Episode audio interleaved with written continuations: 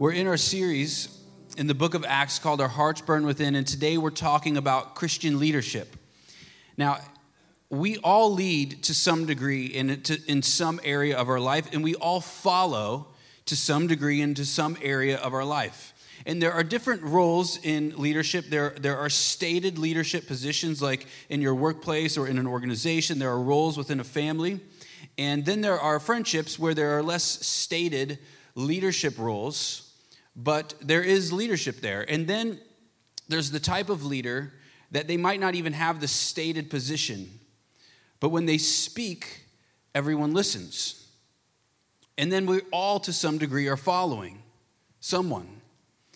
And the best leaders are the ones who follow after the right people. Paul, who we are now following in the book of Acts, and we'll follow him all the way to the end of this book he could be called the greatest movement leader in the history of the world.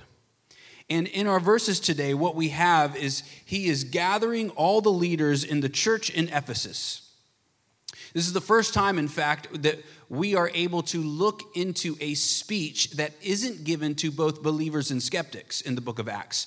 So, what we have before is a front row seat to Paul talking to leaders in the church of Ephesus. And, and here's why it's so significant Paul is convinced he's about to leave them to his death, and he ends up being right. He says, I'll never see you again, which is true, and he believes that in his heart, so he has something to say to them. So he gives them some practices or he gives them some characteristics of what it means to be a leader. And when we think about leadership today, often we measure a leader by the ability for him or her to be successful. But Paul says nothing of that. Paul's speaking about character. And he's going to give us five characteristics of a leader that is worth following. And before we before we read our verses, you need to know this. Leadership is incredibly important because the question you have to ask when you lead, and we all lead, is where are you leading people? And C.S. Lewis says that we are all either becoming something that one day in eternity, if we saw who we would be one day in eternity, we'd be tempted to bow to that person. Be tempted to do that. But also, meaning something so beautiful, but also, we are also being led in a direction, potentially, that if we looked at this person, we would turn away because they've been distorted into something else. So every time you lead, you're moving people in one direction or another. So leadership is incredibly important. It's eternal type of stuff. No matter where you're leading, you're always leading someone somewhere. And our verses today are Acts 20. We're going to read verses 17 through 38. So if you want to read along with me, oh, by the way, we're doing Q&A today at the end of the sermon. So if you have a question, you can text it to me even in the middle of the sermon and I'll get to it when we get there, but my number will be on the screen at the end of the sermon so we can do some Q&A together. All right, here we go. Acts 20 verse 17. Now for Miletus he sent to Ephesus and called the elders of the church to come to him.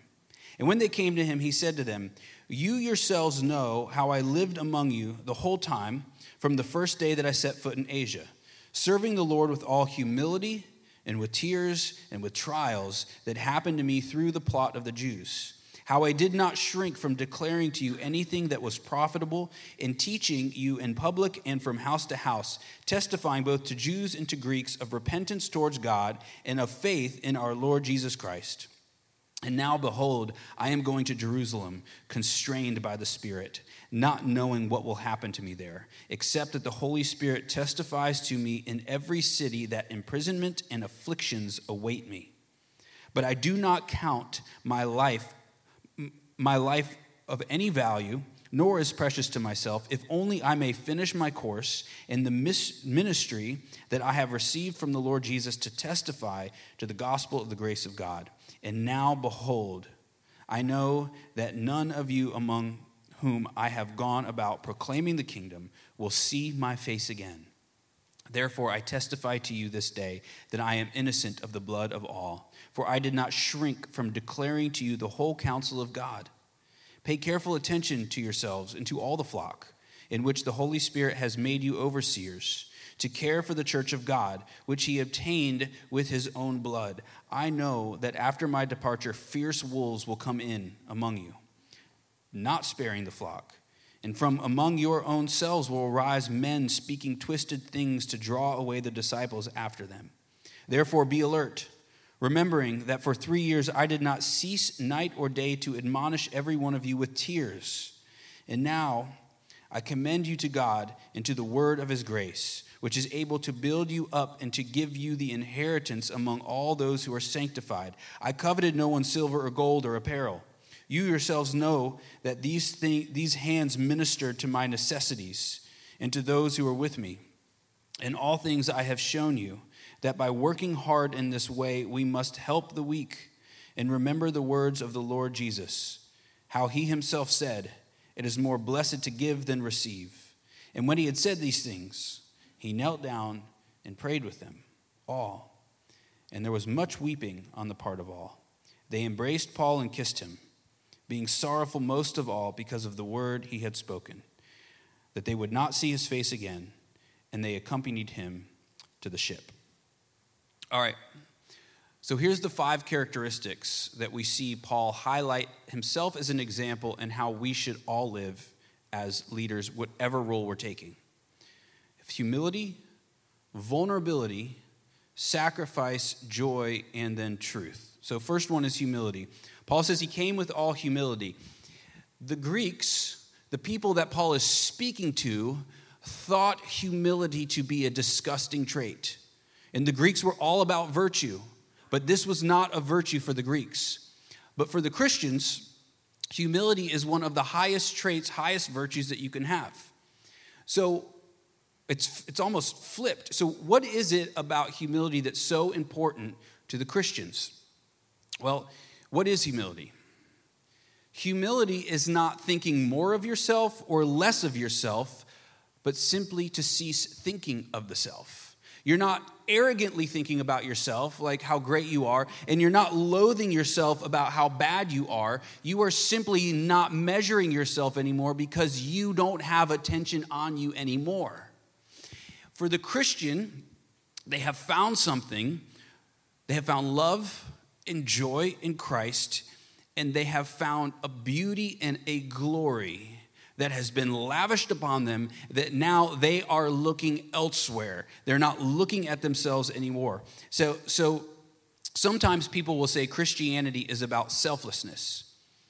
And that, even in and of itself, is a problem because you're still thinking of the self. It's like the, the, the trait that's produced when you're a Christian is selflessness, but if you're thinking about selflessness, you're no longer selfless because you're thinking about the self. So he, here's what it means to be human. And let me just take you through how this is able to happen for you.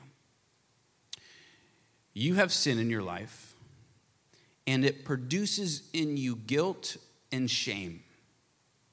And when you feel the weight of the guilt and shame, you begin to become obsessive about yourself and consumed with yourself. And you can't think about another because you're in so much pain. And then Christ comes along and gives radical grace. And he justifies you, which means he takes all of your guilt and shame and he puts it upon himself on the cross. And he's crushed under the weight of it. And then he takes his beautiful and perfect record and he gives it to you. And now, when the Father sees you, he sees you with the same intensity of love that he would have for his one and only Son. That is what you get to experience when you're a Christian. And then, because of that, when you enter into glory in the future, look at what's going to happen to you. Watch what's going to happen. You are going to behold God, and He's going to behold you. And He is going to have delight in you, affection for you, joy in you. You will be famous in His eyes and you step into that and receive that and you're overwhelmed by it and you're going to look at him and look in the eye look him in the eyes and when you're looking at him and how he's looking at you it's going to make you spot his glory. You're going to see it and you're going to become absolutely overwhelmed by him and all that he's done for you and it's a beauty so great that you can't take your eyes off of. And once that happens to you thinking of yourself is kind of dull and boring because you found something amazing that has raptured your attention off of yourself. That's the cure. the greatest leaders are humble. And they're humble because they follow Christ. And they're looking at Christ and they're seeing his glory, so the attention's off of them. But, but as they're watching Christ, watch what happens. So if you're watching Christ, here's what you see you see God himself who held the might of the stars in his hands, and he lays his glory aside, and he comes down and humbles himself, becomes obedient to the point of death, even death on the cross. I mean, he's as low as you can go. He's in the dirt. Like he's literally come to wipe away our sin. He who knew no sin became sin for us. So he's literally dirty with the blood of your sin upon himself. He brought himself that low. And when you see him do it, you have both an example, but you also have a savior. And those two things are important to have. And that is the movement of Christianity. It's always God coming down and lifting us up. And that's the pattern. And that's the pattern that we then begin to follow. Now, okay, how does this apply to your leadership?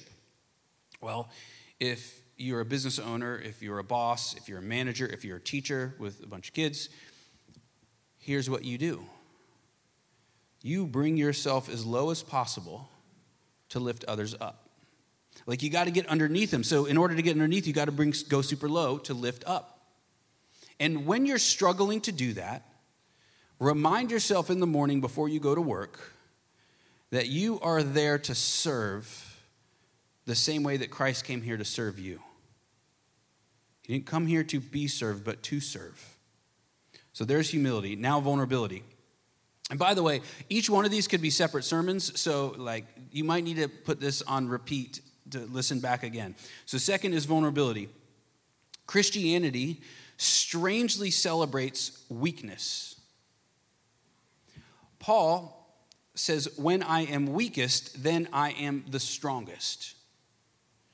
Because when he is weakest, when he's in the, the greatest amount of despair, he reaches up for God and finally finds his strength by reaching to him. And then that means all the strength and power of the resurrection is now pulsating within Paul and then pulsating within you by faith if you will be aware of your weakness and then reach up to him for strength. And then we see that Paul does not hide his weakness, but shows it to those that he's leading he, he cries in front of them, like he's weeping.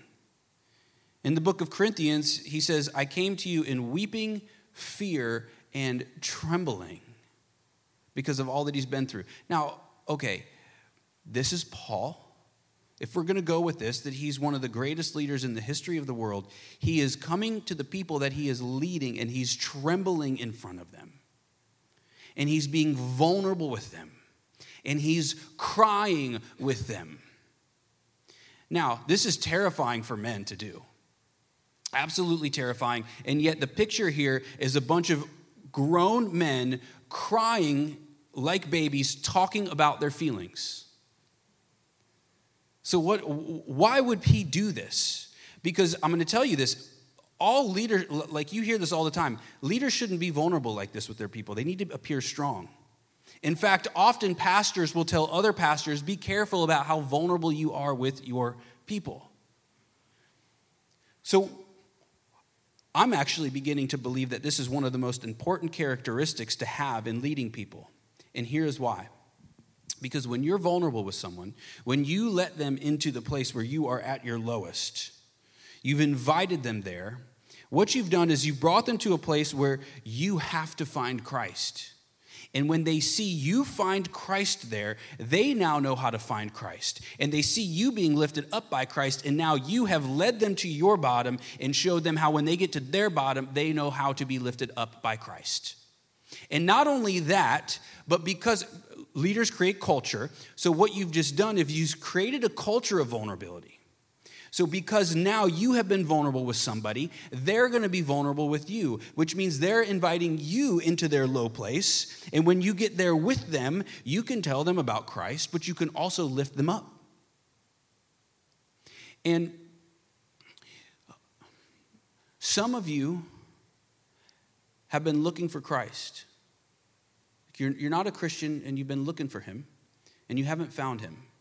Or some of you have been Christians for a while, but you feel like you haven't met with Christ in a long time, and you're wondering where he is. I'm going to tell you where he is right now. He's all the way there at your bottom. He's there in the place of complete weakness, and you are terrified to go there.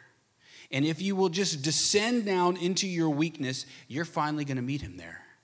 And then he's going to lift you up. Now, when you combine vulnerability with humility, you have a recipe or an environment for transformation. If you're not willing to be humble, you'll never go down to people. And if you're not willing to be vulnerable, they'll never let you down to where their weakness is. So if you're not humble, you never go down. If you're not vulnerable, they'll never invite you down with them. But if you're both of those things, well, you could bring about great transformation with people. So, how do you get the strength to do this? I mean, because it is terrifying. This terrifies me to be vulnerable with people. Well, you have to see how God's done that. Like, he was completely strong, became weak, came into our world, and became, became completely vulnerable, nailed to a cross. So he can meet you at your low places. Like, he went all the way down to meet you there. You think about your parenting. Probably one of the greatest things your kids need from you is to be vulnerable with them.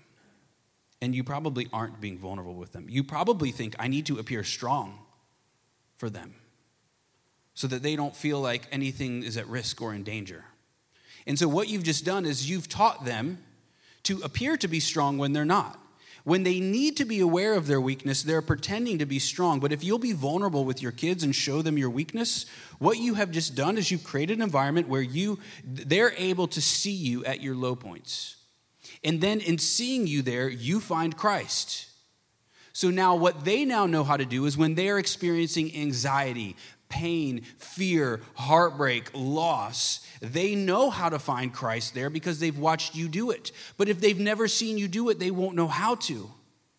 And also, by doing that, is because you have done this, you've now created a culture of vulnerability. So, because they have seen, oh, it's right for my parents to be vulnerable, then maybe I should be vulnerable and then they're vulnerable with you. And in their vulnerability, you see what they're going through. You see their pain and their suffering and their loss and whatever they're going through, and you can speak words about Christ to them that will lift them up. And you can you yourself can then lift them up because you've created an environment of vulnerability. So humility, vulnerability, and then sacrifice. Third point. Paul knows he's about to die. And he says this to them I do not count my life of value, only that I may finish my course, like the end of the race. What's the finish line for Paul? It's you. You're his finish line. The glory, you discovering the glory and beauty and worth of Christ is what Paul is fighting for, and it's what he ultimately dies for. We are here today, and we've got to believe to some degree that we are talking about Paul. So he has had rippling effects all the way through 2,000 years later because of his willingness to sacrifice. His course is to get to you and he's willing to die for you to hear this today. Now, doesn't that make you want to follow him? Because leaders make sacrifices, leaders go to the front lines. Now, in a battle, a leader's on the phone making calls to those on the front line of what they should be doing. But there was a time when there were swords and shields, the coolest kind of war to be fought, that the leaders were out on the front and they were charging out first. This is exactly what Christ does. He says, No greater love is there than this, than someone lay down his life for his friends, and you are my friends. So leaders make sacrifices. And that's the culture that they make. And then, because sacrifice looks like laying down your life as love, then love, well, what is it? Well, it's patient. It's kind, doesn't envy, doesn't boast, it doesn't keep record of right or wrong. And these are all internal sacrifices that will lead to outward sacrifices.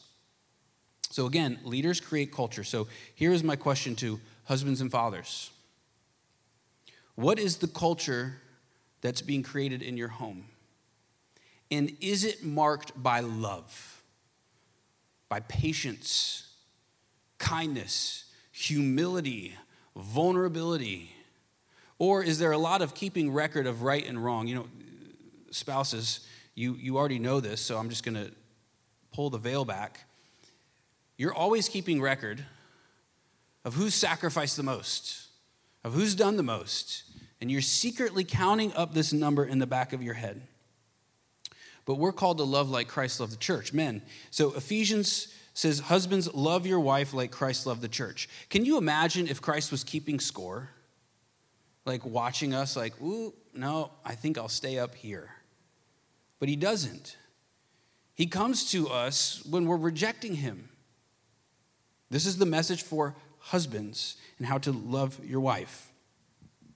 So, is that, husbands, is that the kind of culture that's being created in your home? And if not, that's on you. You have to take responsibility for that. Because if we're thinking in terms of leadership, home is really the proving grounds for leadership outside in the world. In fact, the Bible puts a huge emphasis on looking at the health of a family and then saying the health of this family will determine what the culture of leadership this leader will create outside of the home.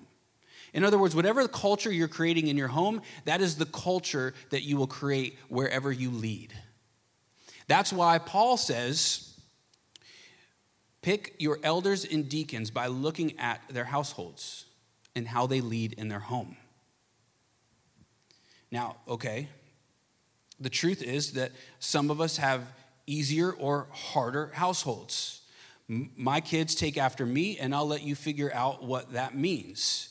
But you're going to be facing difficulties at some point in your family. It happens. You're going to be facing hardships. And your ability to create a healthy environment there is based off of the ability for you to lead your family. And how do you lead your family well? You have to look at Christ. Like, if you are following him, he's brought himself low out and lifted you up out of death. Like, the power of the resurrection is within you, which means that as you're facing suffers, suffering and trial, the degree that you follow Christ is the degree that you're able to create a healthy home no matter what you're facing. He faced death and conquered it. And then he gave you that same life. So that power is in you to create a healthy home. If you're a boss, if you're a business owner, if you're a leader in some organization, and you're wanting more sacrifice from your people, well, sacrifice first for them. And if you want them to be great employees, you've got to teach them to love their families more than their work. And I'll tell you what normally happens an organization wants you to sacrifice your family for the sake of work. But what a healthy organization will understand is that if the home is the proving ground, then the leader in the organization will want to help their people lead a healthy house life so that in their home all that health will then transfer into the workplace and then i'm telling you if if you if you're running a business like or, or a boss or a manager and you, or a teacher, and you could just teach this to your people, they're to, and you live sacrificially like that for them, like for their family, they will be loyal to you. And they will love you for what you have sacrificed for them. And they will be a great employee because they've seen you sacrifice for them. All right, now where do you get the strength and courage to, to sacrifice? I mean, the way that Paul is sacrificing, where he's ready to lay down his life. The answer is you look at Christ's sacrifice for you. He's your Savior and He's your teacher. So you have the power that's given from Him to sacrifice, yet He's teaching you the way to do it. And then this will produce a culture of joy if you submit to that leader. Ooh, this is not a word that we like today. All right, here's our next point is joy. The same way that resurrection is on the other side of sacrifice, so also joy is re, sorry, resurrection is on the other side of the cross, so also joy is on the other side of sacrifice. But in order to get to that joy, you must submit to your leaders. In Hebrews, it says, Obey your leaders so that it might go well with you. So if it's going well with you, that means your life is good. You have the good life, which means you're enjoying it.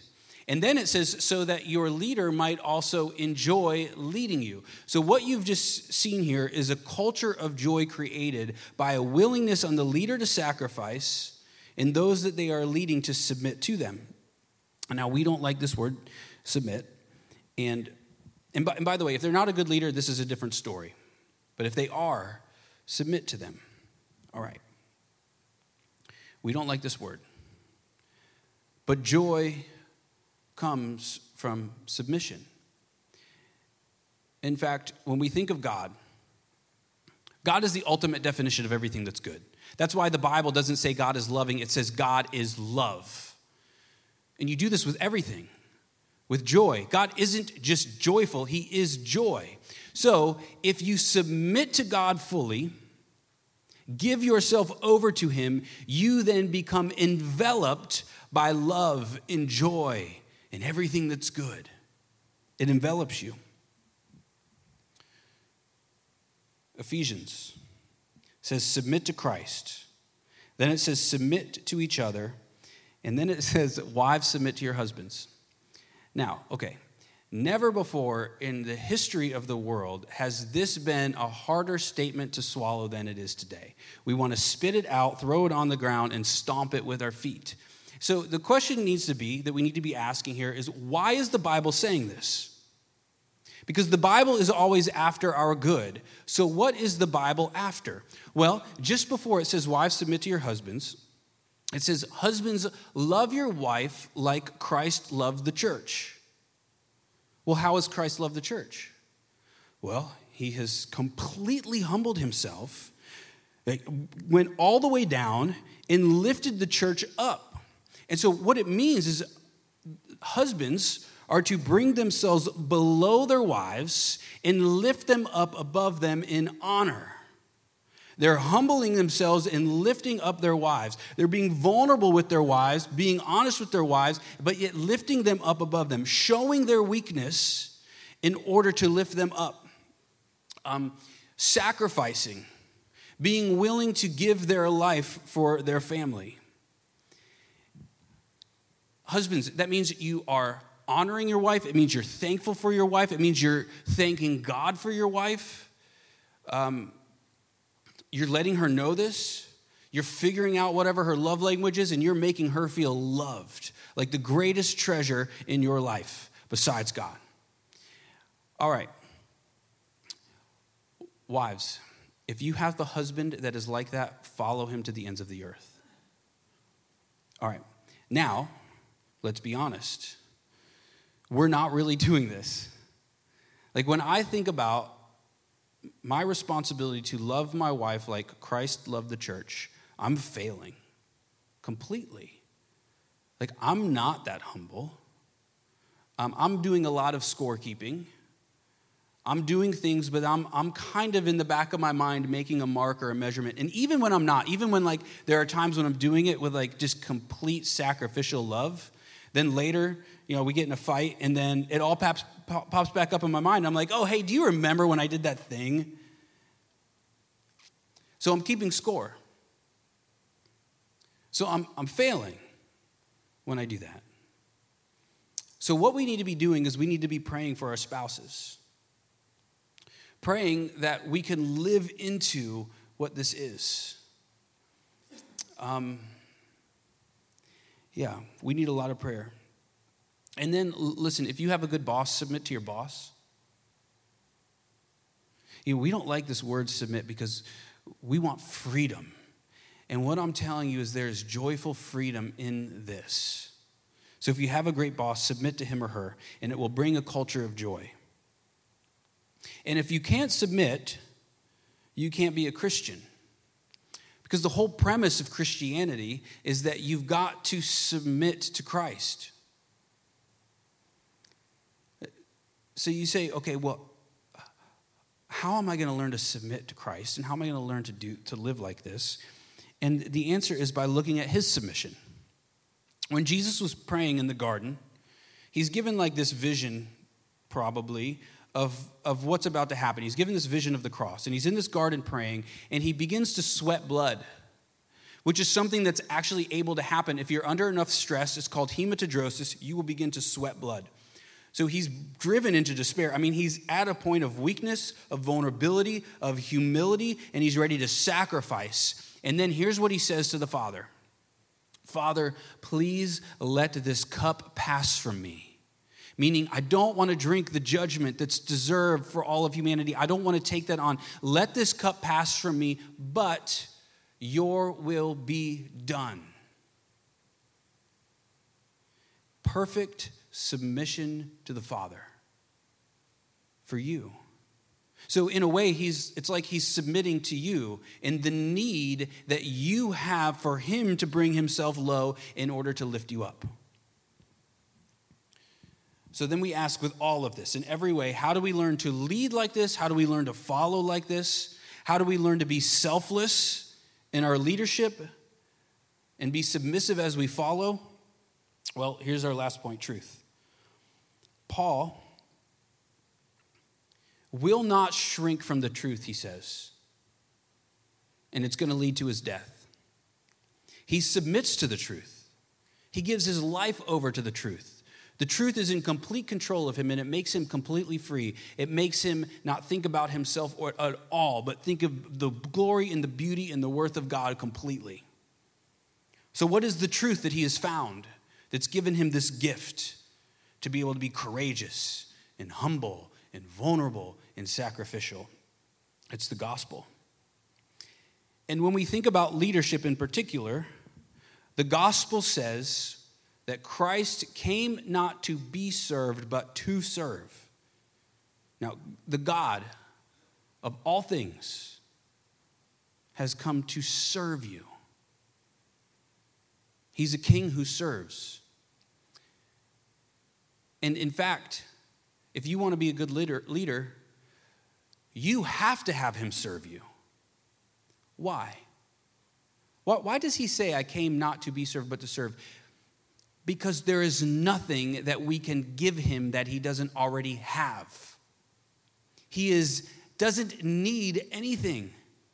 But we need everything from him. So he comes to serve us. You know, we respond like Peter. He's ready to wash Peter's feet, and Peter says, No, no, no, no, no, no, no. I have to wash yours. And Jesus says, What are you doing, Peter? What will you give me that I don't already have? I must serve you and I must wash your feet. The best leaders are the ones who let Christ serve them. And when Christ serves them, he makes you more like him. What did he do? Like, how did he serve you? Well, again, he became obedient to the point of death, even death on the cross. He faced death. He looked it straight in the eyes. He faced terror. He faced horror. He faced hell and brought himself down into it. And that means, with the same courage now that he had, he gives to you by faith so that when you stare terror, despair, heartbreak, and death in the face, you rise up. Not by your might, but by his because you're aware of your weakness because you know he became weak to meet you in your weakness and then lift you up out of it. And then he he sacrificed himself there in the weakness. And then when he rose from the dead he lifted you up into eternal joy with him forever.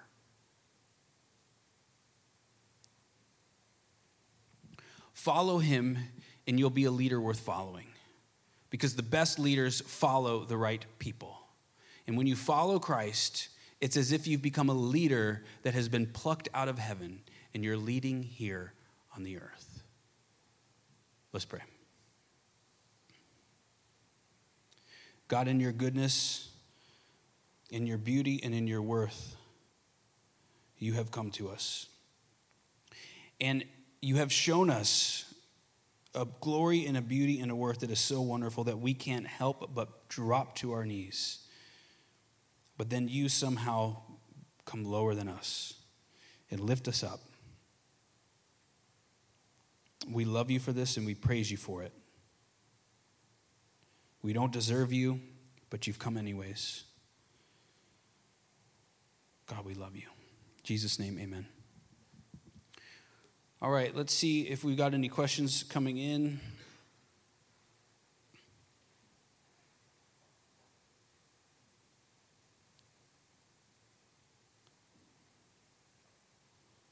What is an example of a business owner or manager sacrificing for his or her employees?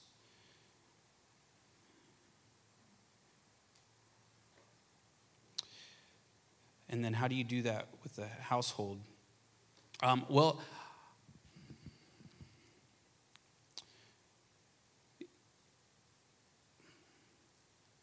I'm trying to think if I should. You know, we're a small little church, so I can't really use this as a complete example. Um, I think it. I think it looks like if if you're a manager or business owner, I think it looks like loving your people that work for you so much that you value the their um, health and their well-being more than the organization. I think I'm saying this right. But then look, by doing that, you've created an amazing organization. You see? So, um, practically speaking, um, I don't know. I think you have to talk to your people and ask them. Um, ask them what it looks like. See, I'm not a business owner, so I don't, I don't know this as well. I think probably what should happen, and what I'd like to see happen in the future actually, is us have this collection of um, business owners and entrepreneurs and leaders, business leaders, who can come together and talk about what it means to live out the Christian faith in the workplace. So uh, I, that is my answer, but I would also say probably see a, a business owner and ask them, and um, you guys can get to the bottom of it all.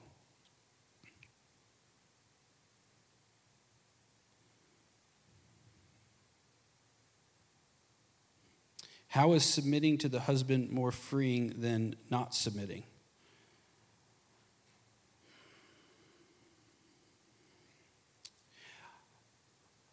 My first impulse was to say, I don't know, but then I think I might have something. Um, when we submit to Christ, we are more free.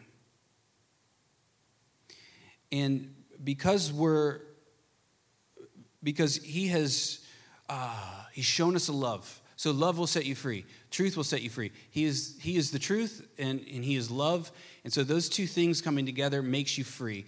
Uh, practically speaking how does that happen? Um, well it means you're not worrying about yourself anymore. Like like you aren't free. You're in this prison of your sin shame and guilt and it's overwhelming you. And if you could be free of that you'll really know what freedom tastes like and that's exactly what Christ gives us. Now, okay, what's that? Why would that mean if a, if, if a wife submits to her husband, she would be more free? Well, because he's supposed to be loving her with that same love. Look, I know that this is hard for you guys to like swallow this pill and figure out what this all means. All I know is the Bible's saying it and the Bible is right. Um, and if your husband is, so if you're, if you're a wife and your husband is loving you like that, um, it creates a culture where you are so loved and cherished and approved like like like the same way God approves us like he delights in us that you're no longer worrying about yourself because you are that loved.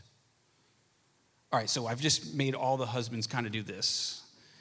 And and you know like th- that's okay. Like we're all trying to figure this out, but I do know that this is good and I, knew, I do know, like in our culture, we're actually asking a lot more from our wives than husbands. And so that means, I think, husbands, we need to really like rise up to this. Okay? All right, let's see if we can squeeze one more in. How are we doing on time? We're doing okay.